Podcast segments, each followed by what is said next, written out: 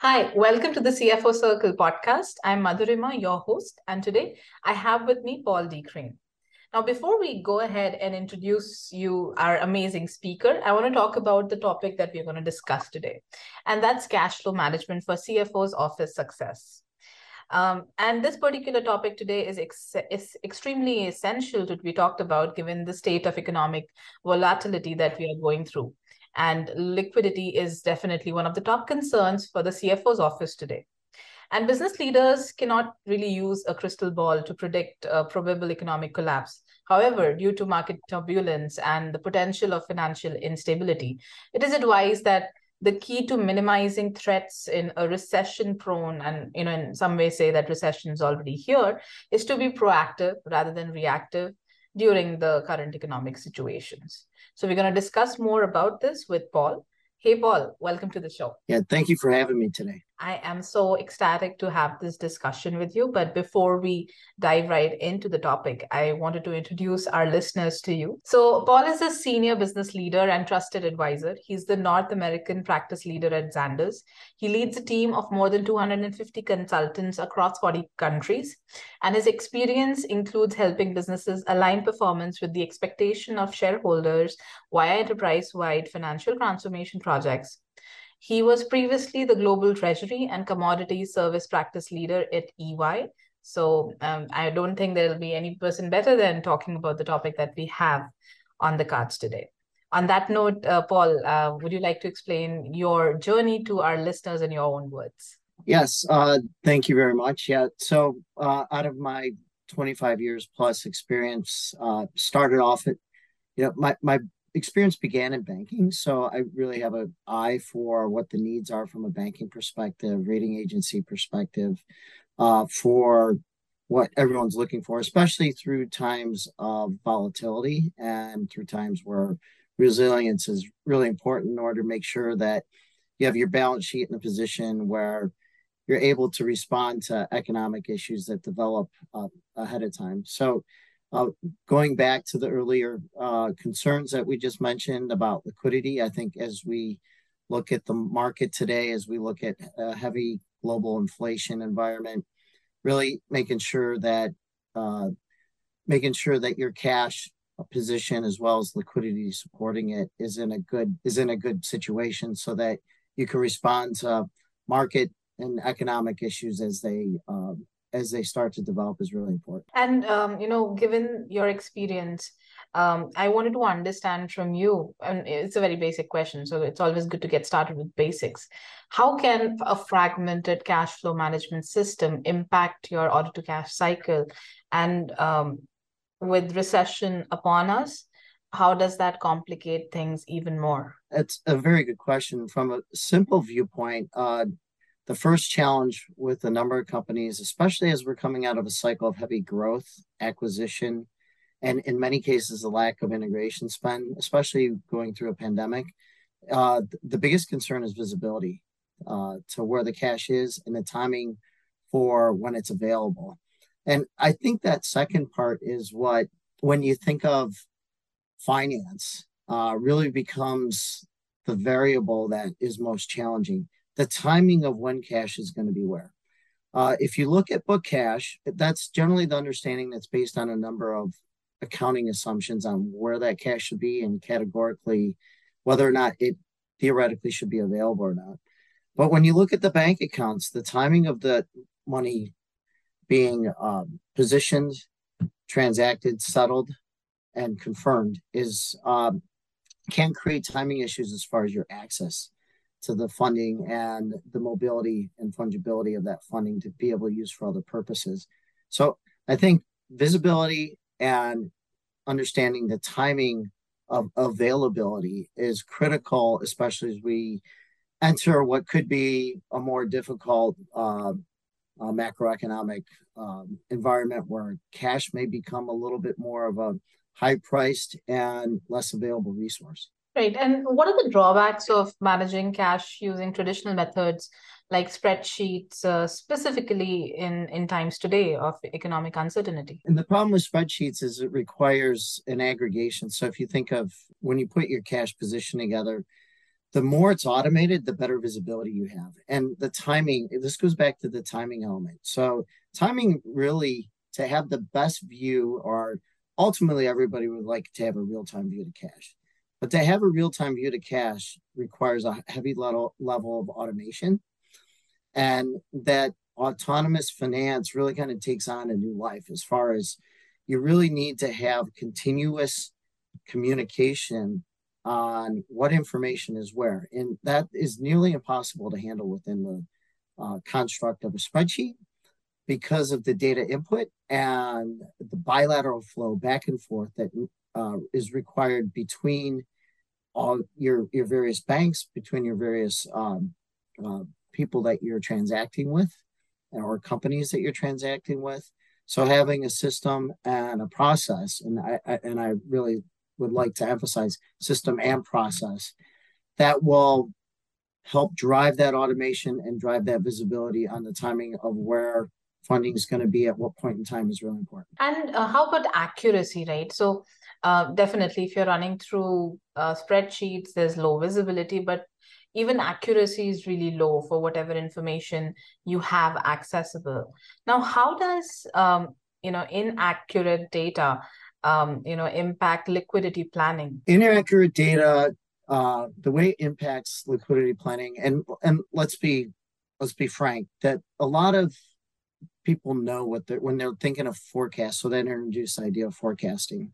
So understanding what you have today and where it will be tomorrow is is really important. So a forecast starts with what you can see today. So what's your current position and where does it sit? and then it, it evolves over time. If you have the wrong view today, you're not going to have the right view for tomorrow. So that makes it that's that's one one issue that needs to be overcome. Uh, if you have an understanding of what your shortcomings are and what you can see today and your information on where everything is today, that makes it more difficult to predict tomorrow because you really don't know what today is based upon those issues. So what you try to do is you end up compensating for what those issues are, and you end up by not having the automation in place to get you to where you are today, you end up inhibiting the automation on how you can respond to different market changes tomorrow, or whether it's within the business or external to your business. So really, there's this dependency from start to finish to be able to be as automated as possible, to be able to have uh, a, a good view today so you can make the best decisions you can for your organization today. And that enables you to also have uh, more of an out an outward looking view on how you can handle uh, issues in the future. Absolutely. And I think we should not even restrict ourselves to just automation because a lot of people, you know, may restrict themselves to just um, using RPA bots to automate certain processes. Uh, it is also important to use all the data that you have for intelligently making decisions that can help in forecasting and optimizing cash flow. Um, is that something that you'll agree with? Yes. So automation, I, I think there's two things that people tend to think of when they think of system support or systems enablement. One is automation, but the other is more important in its functionality. So, and I'm glad you brought up the whole idea of uh, robotics and how it supports a process because when you look at the half of the equation that's automation. Robotics can help um, routinize uh, from a machine perspective repeatable activities. Uh, when you talk about functionality, there are systems that are built to handle activities and tasks, um, whether it's whether it's uh, systems processing, whether it's data aggregation, and a lot of those activities are there's applications out there that can handle those activities that are designed to handle those activities most effectively. So you want to use the right technology, whether it's a functional application or an automation application. The automation applications don't generally provide the functional capabilities. That has to be built somewhere else. And in many cases, it tends to be built in the spreadsheet if they're not using the application that's intended for it. So you end up driving automation through more manual processes to get the functionality to make it work. So really leveraging the systems and the tools that are appropriate for being able to manage your cash is really important and knowing their roles and being able to uh, be able to serve your view of current and future cash is important as well. And you know, just to talk a little bit more about the market conditions, um, inflation is on uh, you know all time high. Uh, we are you know already facing recession, and I mean it's going to probably get uh, even worse in 2023. Um, so, in such scenarios, why is it critical, or would you say it is critical to have real time credit risk data access to secure cash flow? Yes, I would say it's critical t- to have near real time because nobody, I haven't seen the world uh, really kind of get to a real time position. So, near real time, I think, is. Mm-hmm. Is important. Um, real real time would be ideal Mm-hmm. And the reason I say that is there are challenges in working with the banks uh, for connectivity reasons. There are challenges with in-house data infrastructures to be able to get the cooperation, uh, especially in a global in a global organization, to get the data and information from time zone to time zone on a recurring basis as real time as possible. Uh, right now. So I think there are designs and architectures that uh, systems that can and have the ability to give real time views, but uh, generally it's that structure that creates the problem for getting full real time views, and really near real time is is often sufficient as well. But for all intents and purposes, I, I just wanted to make that distinction between um, real time and near real time. I think it's ideal uh, to have real time, but in absence of real time, near real time is in, or intraday views is really important as well. Mm-hmm, absolutely, and with the you know with the same economic conditions, um, you know historically the baseline data that a lot of companies may have may be inc- inaccurate now because um, different industries are affected differently, whether it was by COVID or now by economic distress. Now, uh, with such uh, vulnerability, how can treasurers forecast cash uh, effectively in, in the scenario? I think having a flexible process uh, with um, good access to, to data and information to give you that starting view and that historical vantage point across clients, across customers, across your receivables base. Also, understanding from a payables perspective what your outflows are, the timing of outflows, how you can handle those outflows differently, and and the way that through a shared service environment or some type of of payment hub that a lot of these companies have, how that's handled operationally, I think it's really important. So having this holistic view of the, re- the of the revenue cycle as well as the cash cycle is really important, and it starts with the revenue cycle and then is translated into the cash cycle. I would say there are challenges when it when you introduce market volatility to how information comes through and match that up. So just to give you an example, if you're expecting you know one million dollars in, in US dollars to flow into an account on a particular day and it needs to be moved to a euro account, uh, you know, the exchange rate uh, in a heavy volatile day could really have an impact on what the pull through on that funding is, um, and and the timing of being able to pull it through as well. So the market data is also important in being able to understand what your expectations could be, and to be able to offset some of that risk uh, in your funding and in your cash cycle, uh, in order to be able to make sure that you can you're making all your payments on time, but you're not sitting on so much cash in a very expensive funding environment where it's really, um, really becoming somewhat cost prohibitive to how you operate. And um, what, according to you, should be the top three matrices that um, you know CFOs should be looking at to gauge uh, cash flow health in 2023? Yeah, so I would say as you look at cash and liquidity, I'd say the, the top three measures should be number one, um, being able to see all your cash at any particular time on over the course of a day. So it's more of a soft KPI of having full visibility to you know 90 or 100 percent of your cash across the globe. Number two would be being able to forecast it for one to two weeks. Um, being having some level of, of accuracy and when i say some level you want a high level of confidence so anything over you know on, on 90 80% of your cash having the 70 or 80% accurate accuracy in view is really important. A lot of companies can't get there, but having some level of comfort on coverage is also important. So, so I think cash coverage uh, is also a, a very important uh, view as well.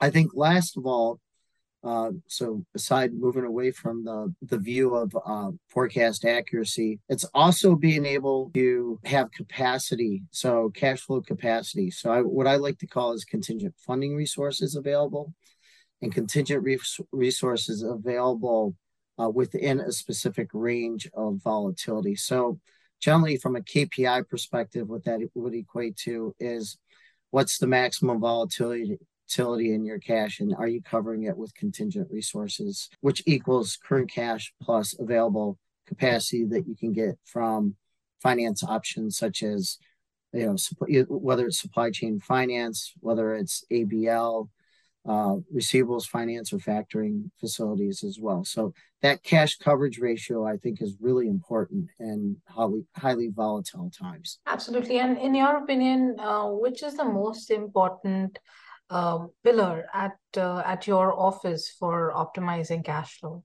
Would that be people, process, technology, collaboration? What would it be? So I always I always view process as a leading capability with technology enablement. You could have a great technology tool, but if people aren't using it, it becomes really difficult to to perform well against against what you're trying to do. So against your mission, and in this case would be cash pull through, and increasing the velocity of cash through your working capital cycle.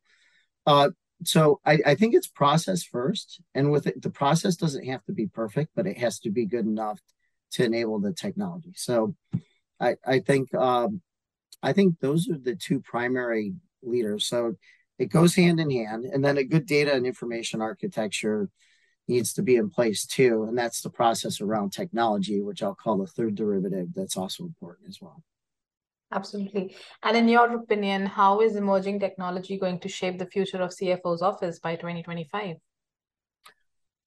I think it's going to be, it's going to differentiate the industry leaders versus the industry laggards. So the CFOs, and one of the things that I'd, I'd, like to emphasize here is, and, and, and it's philosophical and it's thought provoking, but my view is if a treasurer is doing their job, all treasurers should be the head of corporate finance. And what does that mean?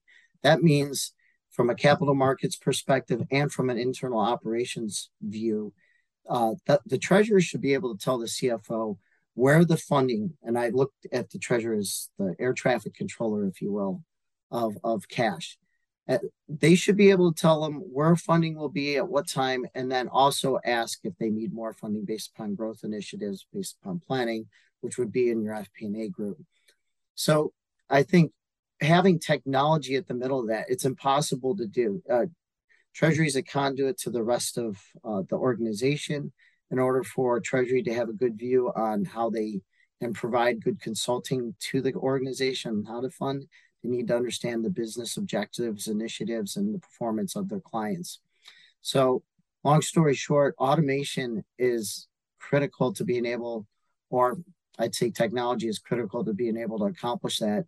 And that information is critical to the CFO being able to make business decisions going forward on where to invest, how to invest, and what are the leading or lagging performing components of their company. Absolutely. That comes to the end of this particular interview flow that I had for you, right? Uh, and I really appreciate you sharing your opinions on me. So thanks once again, uh, Paul. I, I hope that you had uh, fun having this conversation with me as much as I did. Then our listeners out there, stay tuned. We'll be back with more.